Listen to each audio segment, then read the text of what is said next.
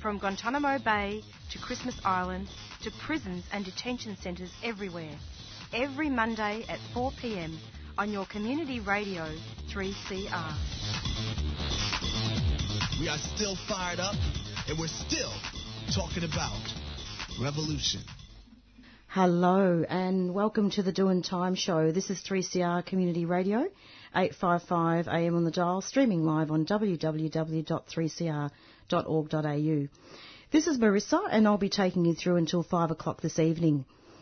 We've got two um, very, very important interviews today and first up we'll be speaking with Liz Walsh from the Refugee Action Collective and we're going to be speaking about a, re- a refugee rights protest at Bill Shorten's office, which happened on Monday, June the 4th at 12pm, 12 Hall Street, Moonee Ponds.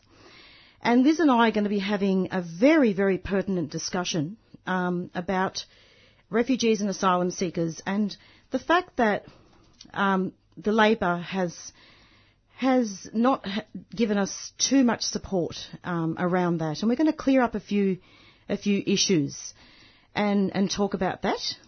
And just to, to get a little bit of a quote from the media release.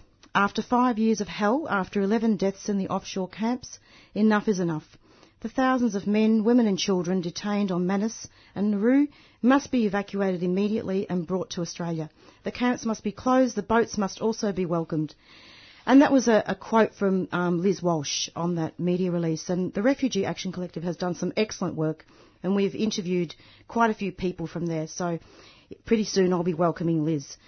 Then after that, we'll be speaking about um, the lived experience of, of, prison, and we're going to be speaking with Mark Johnson, um, MBE, and he's got a history of crime, homelessness, and drug abuse, and he's um, become a leading figure in the criminal justice reform movement in the UK and internationally. Mark is actually from the UK, and his organisation User Voice is led by ex-offenders and works to transform the criminal justice system. And I'll, re- I'll, I'll, talk more about later, um, about that later, and um, but and give a proper intro after the interview of Liz. So and and that leading up to that, we'll be speaking about um, an event or a couple of events that Mark will be speaking at. Um, one of the events is in Victoria Geelong Corporate Centre, Deakin University, Waterfront Campus. And I'll give you all those details later. Um, and talk about the fact that he's also in partnership, help, in partnership with um, a project at Deakin Uni, and Claire Seppings will also be joining us. She was she was our our radiothon mascot and listener from last Monday. It's approximately 4:02, and I wanted to welcome, give Liz a very warm welcome. Welcome to the program. Thanks, Marissa. It's lovely to have you. Now, Liz, I'm just wondering if you could just give us a little bit of a report back from the from the protest and why you had it. Just go for it. Just give us a bit of a background.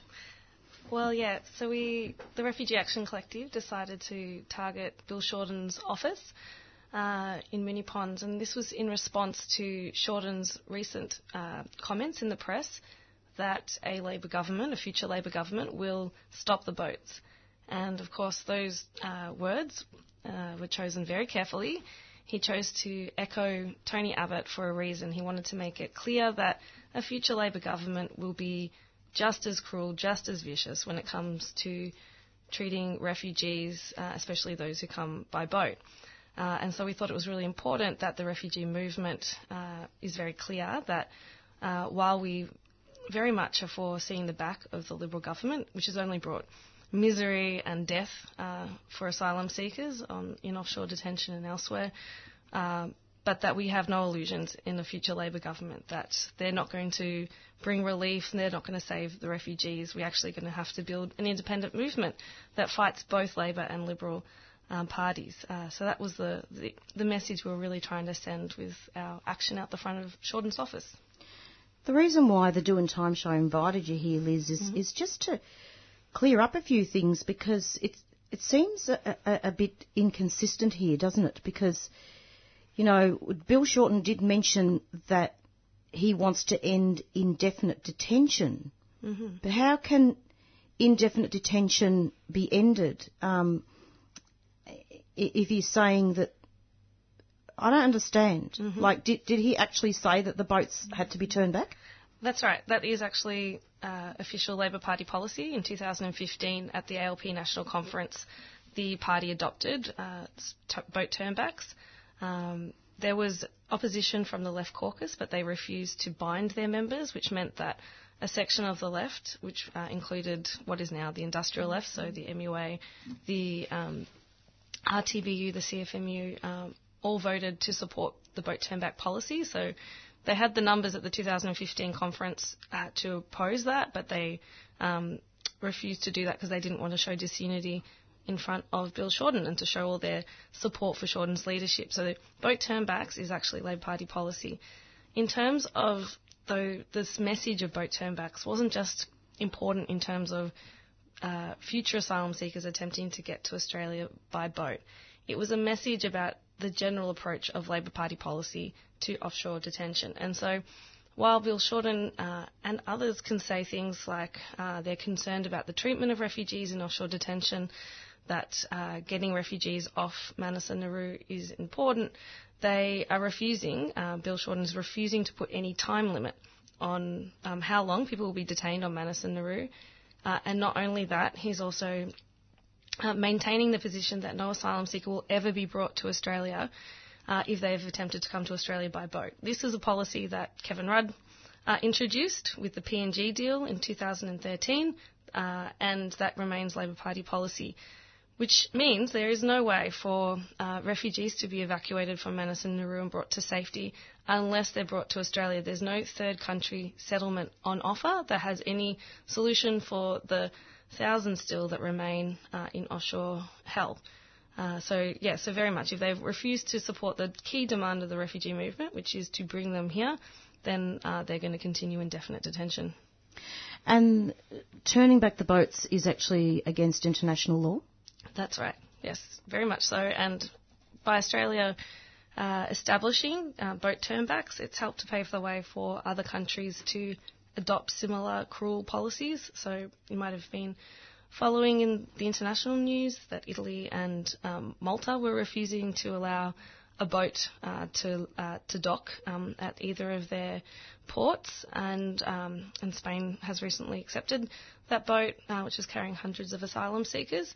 Uh, but also a similar standoff happened with the Rohingya a few years ago, um, when there was the you know the height of the um, mass ethnic cleansing happening. That again, you know, the Australia's lead in saying that asylum seeker boats uh, will not be brought to um, to the mainland was um, was adopted by a number of other countries in this region.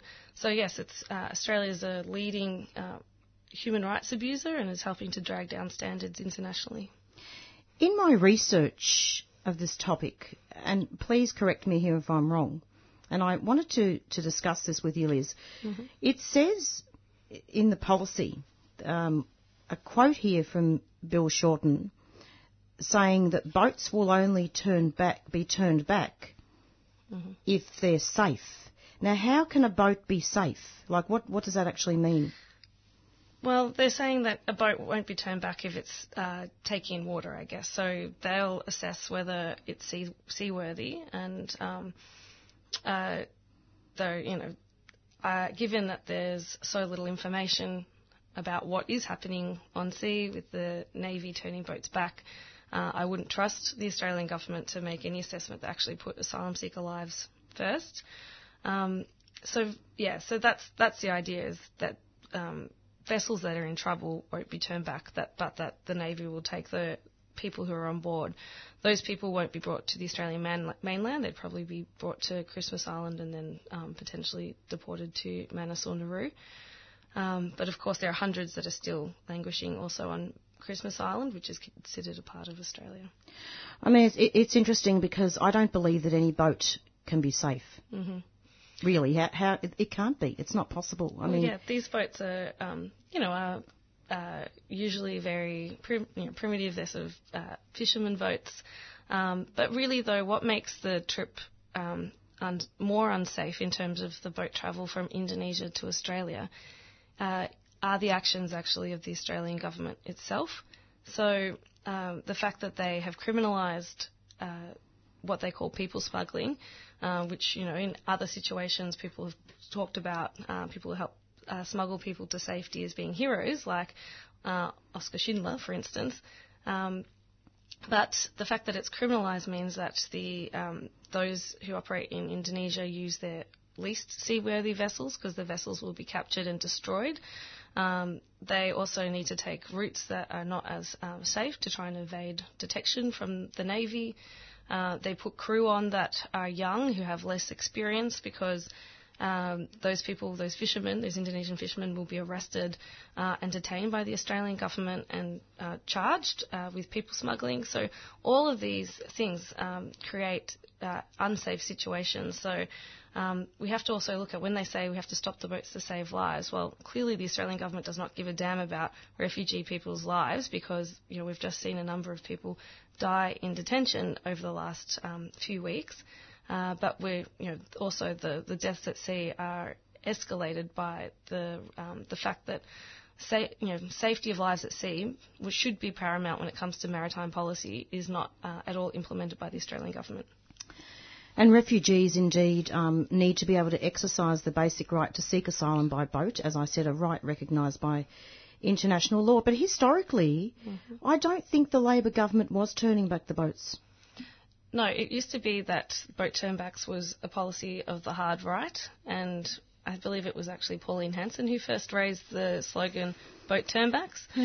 yeah, mm. so we could get a bit of a flavour of what the policy then is about. Um, so then it was adopted by uh, Tony Abbott and then now has been adopted by the Labor um, Party. So yeah, boat turnbacks haven't hasn't historically been Australian Labor Party policy, Though it is important to recognise that Australian Labor Party policy has, um, for many decades, been anti-refugee. It's not just a new phenomenon with Bill Shorten.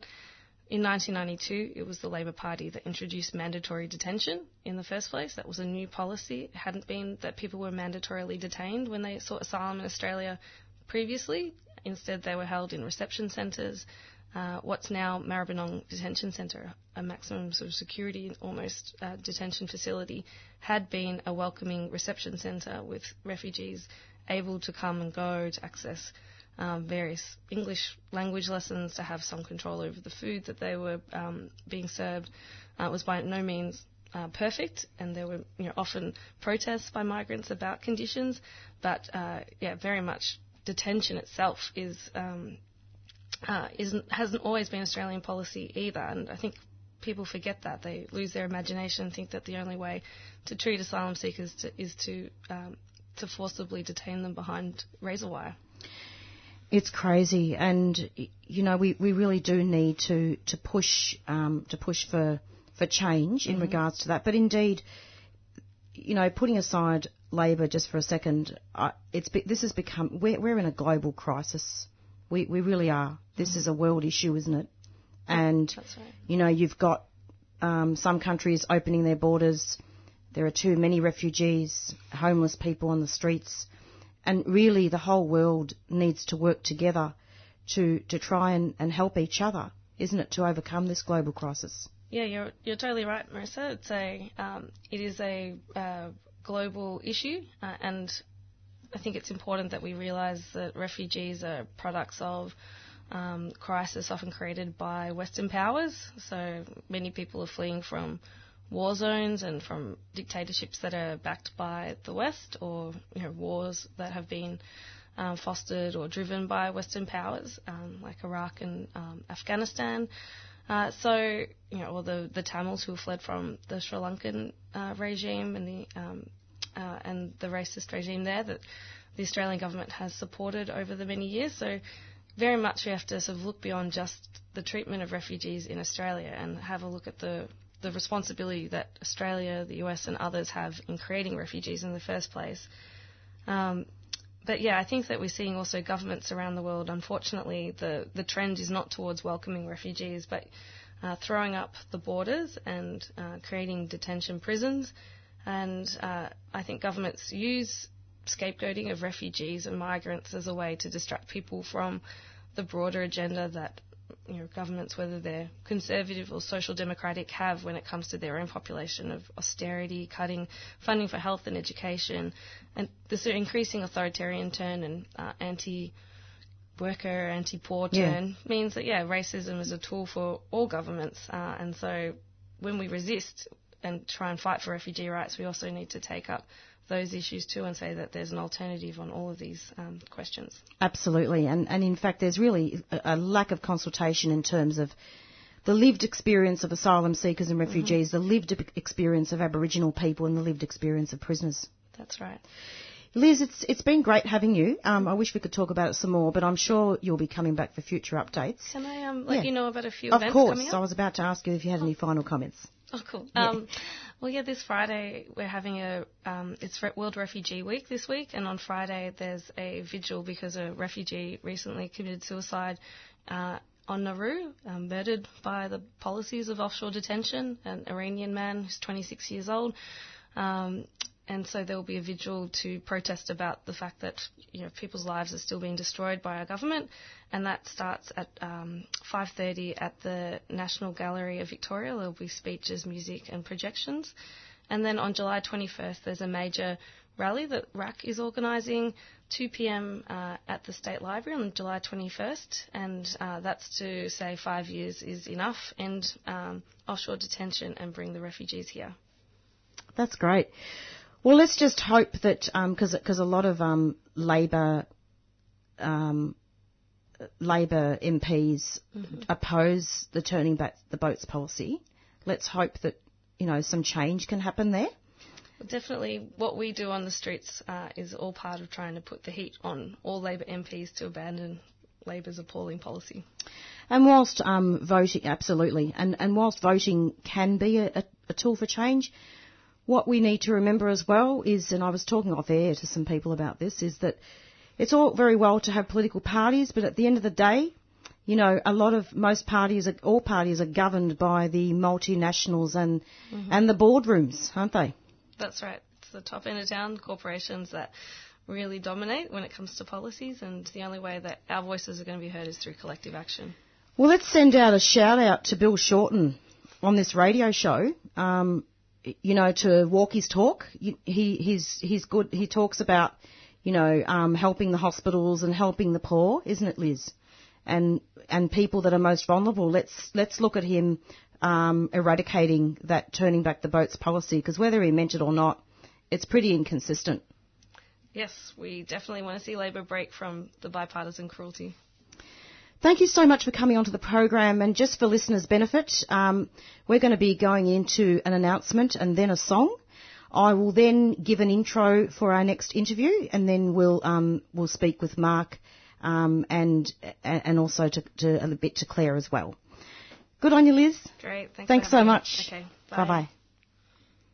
What was it that inspired you to study the ethics of freedom of expression and communication? Really the Piss Christ exhibition um, when it was in Australia in 1997. I was really shocked, actually, that that Serrano had immersed something in urine, and I thought that my own reaction was quite astonishing. Partly because, well, partly because I am an atheist, you know. So why am I being shocked about and you're back with the Doing Time so, so, sorry, back with the Doing Time show. And this that was a song by Bob Marley and I'll read out the name of the song later. But it's it really is quite an appropriate song given what we were talking about and what we are about to talk about. So in case listeners have just tuned in, this is the Doing Time show and it's approximately 422 3cr.org.au, eight, streaming live, 855 AM on the dial. And you just heard an interview recently with Liz Walsh from the Refugee Action Collective, giving a report back on a protest um, about Bill Shorten's recent policy to turn back the boats. And coming up soon is Mark Johnson, um, MBE, member of the British Empire. And we're going to be speaking to him shortly, and I'm hoping not to say too much I'm going to just stay in the background and I'm going to try and um, have him talk as much as possible. He's an international guest from the UK. But I'll just quickly read out this introduction. Mark is the founder and CEO of User Voice. Mark's organisation, User Voice, is led by ex-offenders and works to transform the criminal justice system. Mark is an ex-offender and former drug abuser. After primary, secondary and tertiary rehab, he started a tree surgery business. His policy was to employ other recovering addicts and ex-offenders. He won, among other accolades, a Pride of Britain Award for his work. His best-selling autobiography, Wasted, was published in 2007. What a cool title. Mark went on to become a policy advisor to the Prince's Trust, then the government and the third sector. He founded the charity User Voice to offer policymakers access to the unheard and marginalised voices in society. More recently, he founded Can Do Coffee while offering socially excluded and meaningful employment opportunities. Mark is a Shock and Ashoka Fellow and visiting associate at the University of Durham. He was awarded an MBE in 2015 for services to vulnerable people. He is a renowned social commentator and public speaker. Mark has come to Australia for two weeks to be a keynote speaker at the Reintegration Puzzle Conference in Hobart. And in his presentation, he will describe his personal journey from addiction to award winning social enterprise to discussing the value of lived experience and listening to the user voice. And he will outline the sorry state of involving people from, from tokenism to sharing power and the barriers to involvement. Excuse my pronunciation with certain things. I have a braille computer that's absolutely hopeless, and uh, the dots are really bad. It's worse than hundreds and thousands on bread. you'd, I'd, you'd appreciate that, Mark, coming yeah. from the UK. Braille is a bit like hundreds and thousands, actually.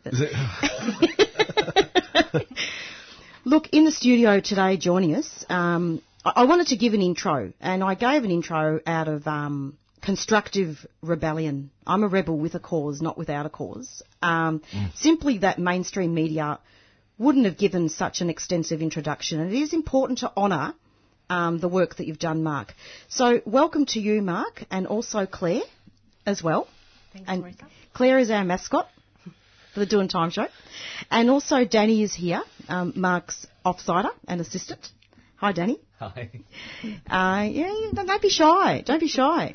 Pull up a chair. You need, just in case you need to say anything. Yeah. Mm. So just face the mic there. That's great.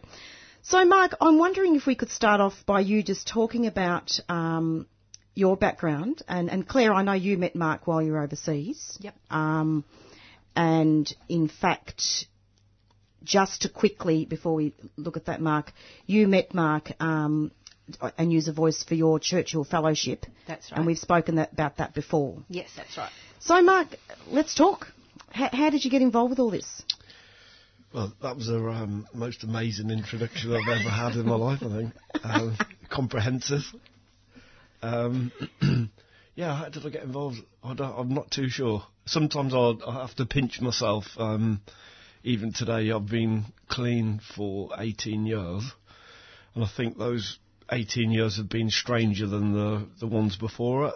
You know, um, some of the things that I've done, had the privilege of, um, the people I've had the privilege to meet, um, and the organisations and, and sort of impact um, of the work that we've done and stuff. It's um, yeah, it's been pretty strange over the last 18 years.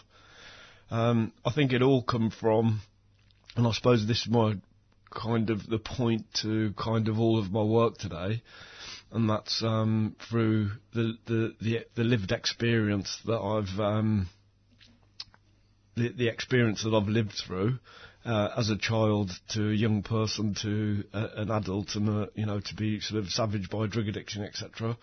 To address that and to literally turn it on its head, the problem has now become the solution. Um, and I'm a big advocate for people that have sort of walked through it, that have survived through it, that have thrived through it to actually go and apply themselves back onto a, a system which really needs it. Let's face it. So you've you've lived through drug abuse and addiction, and you're pretty well placed to do that. How did you actually? Uh, we have to say that uh, it's a bit of a capitalist, racist system out there wherever we live. Mm. A bit of a global crisis. So, how did you actually work out, convince the politicians, or convince um, organise, you know, organisations to accept this um, peer mentoring program? Um, Was it hard? I think I think um, when if I use a principle, and that's it's one of the values of user voice actually, and that's authenticity. Um, and I think that when you've lived through it, you know so much about it, whether that's oh, domestic violence, um, mental health, you know, like all all of the very sort of difficult things to understand and. Um, but when you've when you've lived through it and you've come out the other side, you have an authenticity to what you say. And so it's only about creating or uh, being helped to have an opportunity to face people in power. And once you do face people in power with your authenticity and your lived experience, they're actually, the room falls silent often, um, believe it or not, because the, the, there's a skills deficit, whether that's amongst professionals um, we think we know by learning, going to university and learning from a piece of paper, but obviously we only uh, only know what we're told by somebody else's opinion about a social subject. And so, a, a politician, for instance, is um, you know policy is derived not from from professionals or professional insight. It's derived through what's popular, and oft, often that's derived from the media, yeah. and then the media is derived from sensationalism. And so when you hit them with a thundering bolt of reality, um, they listen. Yeah, they have to listen.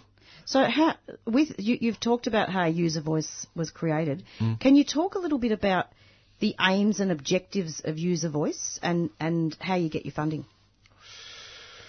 Oh, that's what, a that's like. What a, is it? Yeah, that's. I mean, my my mission, my mission in life, I suppose, is to help as many people as I can, and that's not because I've been redeemed and had this like evangelical Yeah. experience of like wanting to go and help. It's just the fact of the bloody injustice that's occurred throughout my life. Um, and now that I'm in a position of sort of knowing myself and knowing what power that I do get, have, um, you know, I've got this drive to want to go and help others. And, and then the other one is, is I know that there's many other people like me out there, through whatever reason, just haven't had the the opportunity, encouragement, and support. And um, and that's where mentoring and stuff comes in. Um, is because what what is a what is mentoring? It's about you know developing an, an honest, trusting relationship by somebody that actually kind of under, half understands what you what you're going through, what you've been through.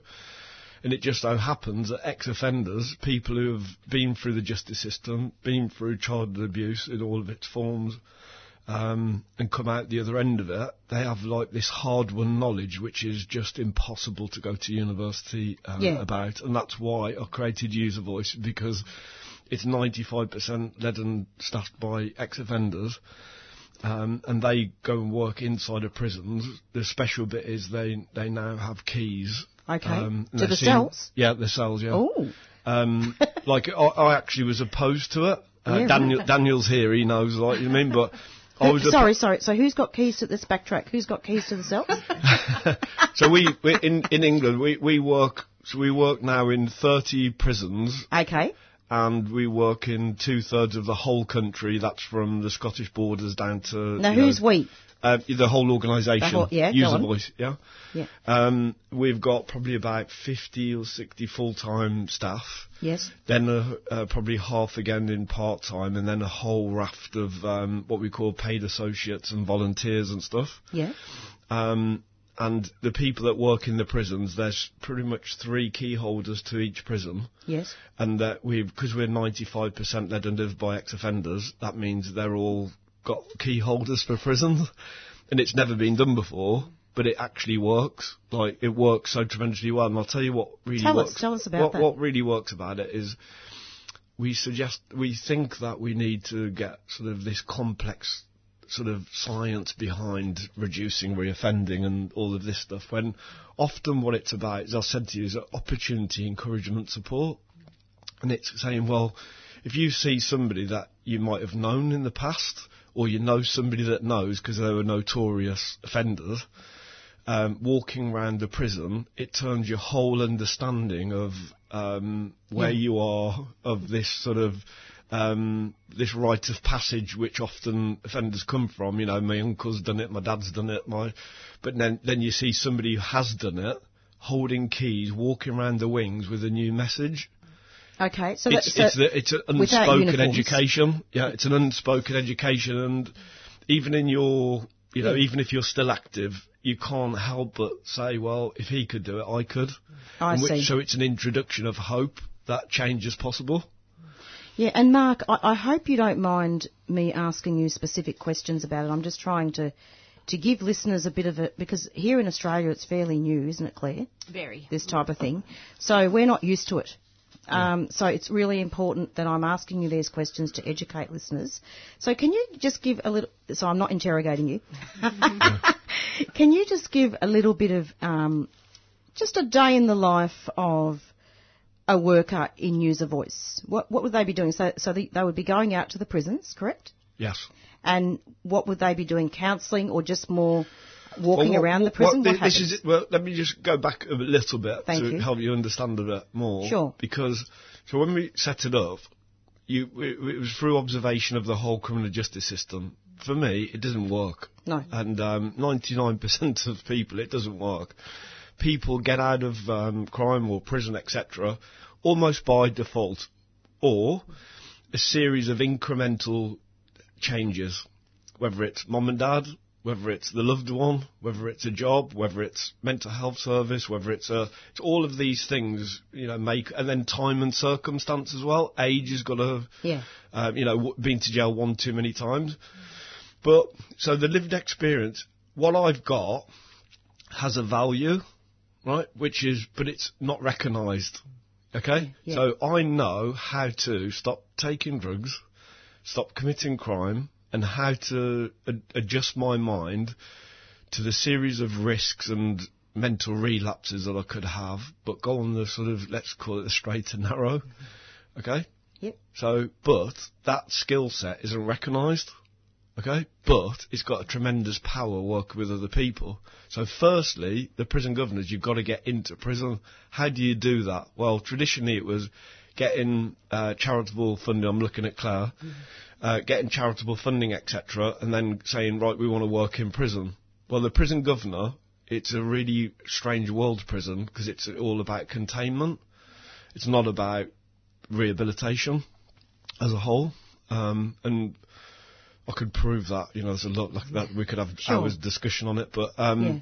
so it's it's about containment. So firstly, we have to get the governor to recognise that it's got this has got a value, and so we got them to pay for it. So user voice in the UK is 95%. I'm looking at Daniel, 95% contractual funded. Good.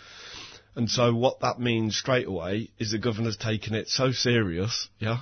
So why does he take it serious? Because one part of the lived experience and applying it is about we can reduce violence through negotiation and communication with one another.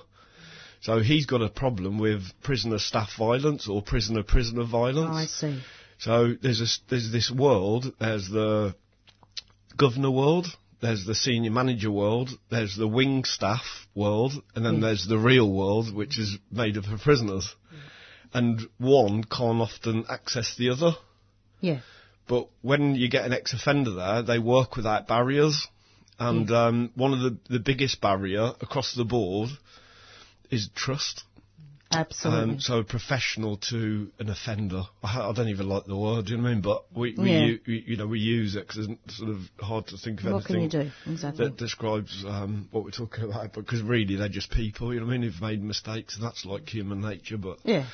um, so yeah, we we um, get the prison governors to pay for what we do, and they pay for their service improvement. They don't pay for rehabilitation of the individual, Sure. but we do it for the rehabilitation of the individual. Yeah. Okay. Yeah. So that's how we've that's how we were that's how we've become got successful really is because we've gone right we've understood the the landscape we've understood that um, that actually the services that the public think that are there to um, it's called punish and reform Yeah. they uh, they do one part of it quite well Um, and that's where they don't even punish really. It's containment. Okay, so I'm Yeah. I, I'm actually I've, I've actually um, I'm just going to give you a bit of a scenario here, right? I'm going to be a typical social worker. No. no, no. I'm an ex-offender. Okay, I've abused drugs. What are you going to do for me? What, why should I? Why should I actually be um, in user voice? What, what can you do for me? We're not going to do help me? anything for you. Um, that's the first message that you'd ever Oh, hear good. from So a you're not a user voice member mate. of You're not, staff. you're not a do-gooder. No, you, you, All right. you know, we we don't do anything because that's the paradigm shift really from. Okay, so what, what will I do? How can you help me? colonialist- we- or do I we've- to help myself? We've got a world. We've got, you know, we've got a world, especially vulnerable, sort of what we would class the vulnerable group of society, etc., that have got Yeah. this learnt helplessness. So exactly. That's why I asked you the yeah, question. this, That's what- yeah. yeah, this first message is um, we won't you. do anything for you. You're Yep. actually going to do it for yourself. Yep. And so, and we're, this is about creating an enabling environment and exploring power. And even though we're doing it in such an extreme environment where Yes. all of our power has been removed and all of our responsibilities and all of our choices and everything have been removed, there's still some that we've got and we're going to start to work with that. Yeah? That's So- great, Mark. I mean, look, look, you've given a really good overview, and, and correct me if I'm wrong here, but what you're actually saying is that, um, you know, obviously people in prison have a choice as to whether or not they want to use User Voice, yeah, Yeah. and it's all about um, negotiation and going into the prison to help people help themselves. Is that right? Yeah. Yeah. I mean, the, the thing what you've got to understand is if the problem's mistrust, and it's a learnt mistrust as well, mm. it's the mistrust that comes through social services. Yeah. you know, when I was a kid, you know, like the first introduction I had was, you know, the social social worker stood round looking at me like a victim. Do you know what I mean? Yeah. And then like meeting the psychiatrist when I was eight, you know, who then said the answer was sending me to boxing classes because I was so violent. You know, it was ridiculous. Not anger management? They didn't. Nobody reached me. Do you know what I mean? And so what they did do is built up layers of mistrust where I would tell you Yeah. what you needed to know. And so firstly, you've got to get through this this barrier, and then the second part is providing opportunity for people. And if you provide an opportunity, they often take it with both hands. And That's what, fantastic. What happens? What happens though in in this sort of colonialist approach to uh, social problem solving is that one group of people can't access the other. So the people like me who are still active um, would not engage with somebody like Claire as a social worker, for instance. You know what I mean? I just wouldn't do it because I'd want to get through my centre. But where I would, and which would be absolutely pivotal to my introduction to a relationship with an intervention or something, is somebody else that was like me that I could trust. That said, you know what, like I've done this and it's okay. But you trust Claire though, because otherwise you wouldn't have spoken to her about the research. But this is, but this, but here, so, so, and it, yeah, it's very, very interesting. What, what it's about is I know what you're the, saying. the role that the role that lived Yeah. experience Yeah. plays, right, is the first spearhead. Okay, Yeah. because the real, the fundamental problem is Yeah, yeah. distrust. Absolutely. Yeah. Is that going, okay, I'm going to get involved with you and you're just going to have me over again? Mm. I get it. or, or, you know, the services that you're claiming you're offering the world to the, me to the world, i.e. changing lives, you're underqualified to deal with my problems. You know what I mean?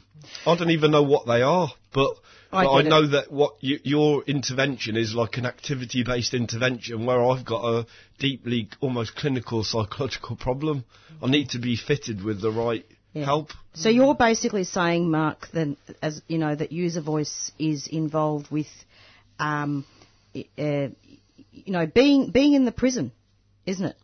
Is it, is it being just in the prison, or do you No, it's being out. It's being out everywhere. too? Yeah, it's everywhere. ins inside and out. Yeah. Good. It's not. It's not. And it also, it's not just about that. Is you know the amount of reports and piece of research that gets done by people with power. Go, yeah. And mainly they're like academic institutes or, you know, senior criminal justice uh, people or named people that want to name for themselves and they, I call it dining out on other people's misery. Do you know what I mean? Like, no, but, but Yeah, what, what what I'm, what I'm saying is, like, they go though, into yeah. a community. This is the colonialism, you see. This is the, this is where we've got it all got it wrong.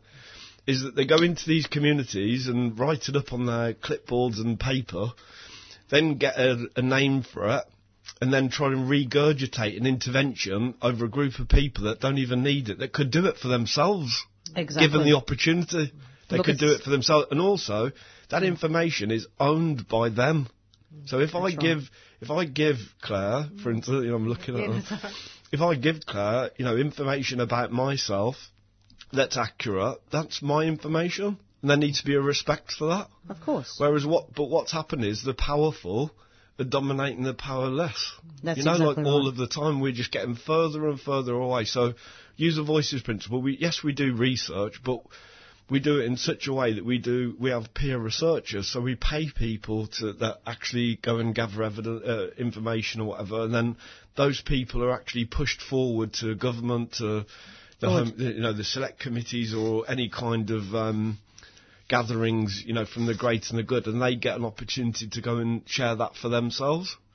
That's fantastic, Um, Mark. yeah. Now it's it's 4:44. and We haven't we haven't got much more time, but um, I wanted to. Can I just um, let people know, listeners know about the talk in Geelong? Is that all right? Yeah, sure. So Mark will be delivering a talk in Geelong supporting an innovating peer mentoring pilot program in Geelong, which is a partnership between Deakin University and how do you pronounce this word, Claire? Philanthropy. How do you pronounce it? Philanthropy. philanthropy. Built on Claire Seppings Churchill Fellowship research. So joint speaker, Mark Johnson, MBE. Um, now, I, I need to find the address here, otherwise what's the point? Here we go. Let Yes, just- well, hang fire with the address, but if people are interested, they Yes. can email me. Which at is? Claire, C L A I R E dot Seppings, S E P P I N G S, at deakin dot edu dot au. And where is it? Geelong Corporate Centre, Deakin University Waterfront Campus, Yes. Sally Walker Building, Cunningham Street. When? Wednesday, the 27th of June, At two o'clock. two, and it goes until four. Yeah, but yeah, but yeah, I must stress for people to email me so that we can, um, yeah, keep in touch with him in case we need to move um, location. Absolutely. And, and Mark, I hope you haven't felt put upon. It, it was really, it's just really important that we, we talked about this in detail because it's something that's, that's very new to Australia. Yeah, no, it's not. No, You couldn't put on me. I mean, the, the, um, as I said, my life's mission is to offer help wherever I can, really. To you know, to be honest, and that that's a global issue. And um, as I said, at 18 years, I've travelled the world, and um, we've all got the same issue, and that's kind of lack of understanding. It, look, it, it is a real lack of lack of Yeah. understanding, and and I suppose you know, I've been a little a little bit jokey now and then, a bit sarcastic as well. But but really, what, because sometimes we do have to need to use black humour just to survive. Absolutely. But I think, Mark, one of one of the things that I really want to stress to listeners is that it's important to have lived experience, whether that's the lived experience of prisoners, whether that's the lived experience of Aboriginal people. Yeah. Um, i i it's it's important to to consult people with lived experience, isn't it? Yeah. And one of the things that I think we do need to make a little bit clearer here is um, we've established that in user voice people help themselves. Okay, that it's not about power, and and you you've actually um, looked at that very very very clearly. But there is one thing that I don't understand that that I need you to to help me with, Mark, and that is you say that the that the governor um, pays the prisoners, and I want to make sure that when we put out our podcast, that people know what it, what the program is. Do, do you know what I'm trying to say? Yeah. So what I'm saying is, when you say negotiation, can you just give us a little bit of a, a real life example, just so that listeners can understand what you mean? What what do you mean? What's an example of negotiation? You say the prison, the prisoner, uh, the governor pays the prisoners. He doesn't. He pays user Yeah, he voice. pays the prisoners. Yeah, He sorry, pays pays the, voice. pa- yeah, sorry, pays user voice. Yeah. Okay, so so when the when they go into the prisons, what would be like an example? So we, we run With- we, yeah. we we've based it on democracy, that Yes. dirty word democracy. Yeah, yeah. Um, it doesn't work, but it's the best thing that we've kind of got. Do you know what I mean? Um, if we if we weren't there, and what what we predominantly do is monitor between power and non-power, Okay, and we've we've written it up in such a way. We've done a lot of work on this, by the way. Um, Sure. and we've written it up in such a way that um, we can kind of bring everybody to this kind of point of well, it's actually elusive, but we always try to attain it, and that's balance um, through power. Um, we've had, you know, sort of experienced prisoners. I mean, looking at down, uh, we've had prisoners uh, revolt against the system or the, you know, the, the the model hasn't been observed and it turns into a communist state with a Yeah. group of prisoners wanting to run the whole prison. But actually, when we point out that they're only representative of themselves, which is really dangerous, Yeah. we can kind of get that we get that back on track often with the governor. Yeah. And, Oh, I uh, see. And by saying who are you representative of, we we our training is all about teaching people representative skills Yeah. to go and represent people that are vul- more vulnerable or um, to make sure that when there's a council meeting, that, and that's an ensemble of people, that it's issue based. So it can be so, and and then to the governor we get, we educate them to say when you're looking at a group of people, you you have to make sure Yeah. that each each of the sort of um, community is represented fully. So I whether that's see. drug addicts, whether that's vulnerable prisoners, whether that's um, people that have never even seen the governor because they're so active that they won't engage in anything, that we make sure that we get a real good sweep of the whole community. So in, in actually outside in the community, um, you know, we'll have, we have women, women for women, young people, drugs, uh, mental health, um, Ah, rehabilitation, jobs. It's all represented within the council, and they have a voting procedure where it sort of goes round. And there's often a pre-meeting before the governor because that's the the, the colourful bit. Yeah, so that I often see. that doesn't the fight, the infighting and stuff. So representing people on issues that are important to them. Yeah, but what it and what it is, it's a it's an intervention. Yes. because what and, and this is it's kind of nuanced. You have to look at it very carefully because when you look at this group of people, they're often it's their first introduction to solving problems non-violently or without dominating other people that are kind of vulnerable. So it's a real introduction into saying, actually, I can solve my problems without you know dominating you or putting you. Uh, stabbing you, you know, like or Yeah. you know, etc. So it's it, it, you do see real sort of um, transformation. I think um, with with people, and we offer when you- when you said that question before, what are you going to do for me? And we will the first message is we're not going to do anything. You're going to do it.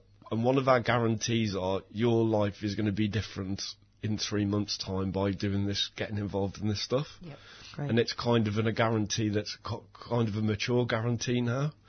That we know we've done this for 10 years now, and we, we know that um, once people like immerse themselves with their peers um, in a non-power holding way, but use their negotiation skills and actually a lot of transferable skills, let's face it. So how you get from, you used to sell drugs? Well, if you sold drugs then you know how to run a line of supply chain.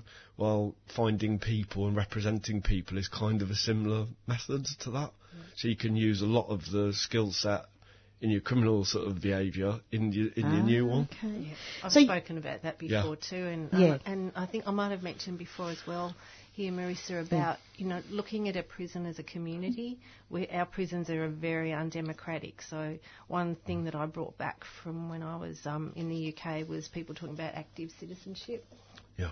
And, and viewing the prison as a community, and so that you, that's what you do, you're doing. You're giving people a sense of, oh, actually, yeah, I, I, I can learn how to how to then yeah, address issues in other ways. But when you think if people live, live in prison in a very undemocratic um, environment, but then they're coming back out into mainstream community, you know, how do you navigate that unless you've been trying to just conti- like a continuum? Just if you, you know, seem to be, or you know, given all the, um, you know, um, ability to be able to, to vote and, and be a part of whatever ever you kind of do in the community, but you lose that for a period of time in prison. How do you get that back again by keeping Exactly. the prison as a community too? And as a community, you could you could go to the governor, couldn't you, and, and negotiate with the governor about improving things in the prison? That's that's exactly what they do. And I mean, we always start with a place of going, look, there's always these big things that need to change. So that can happen. That's that's a But we, we teach about negotiation skills and say like, let's gather up all of the little bits, Yeah. all of the little tiny changes which are going to be really going to give you credibility with the governor and senior members of staff. Mm. So it can be things like deep cleaning of visit halls. It can be, um, you know, um, making sure that people clean the showers, or you know, like really small changes which gives the council validation Right. in front of the governor, and then uh, absolutely, absolutely, and then start chipping away at the really big things. Um, I get you. Yeah, yeah. look, it's it's Mark. The reason why I asked you that question before, I, I knew quite well, really, um, that it was about negotiation. But I asked you that question to get you going, really, because do you know what I mean? To Yeah. to make sure that we we answered that question, because often um, we are conditioned to have people do things for us. Yeah. We are conditioned into the police defending us um, against rape and crime when we could be defending ourselves.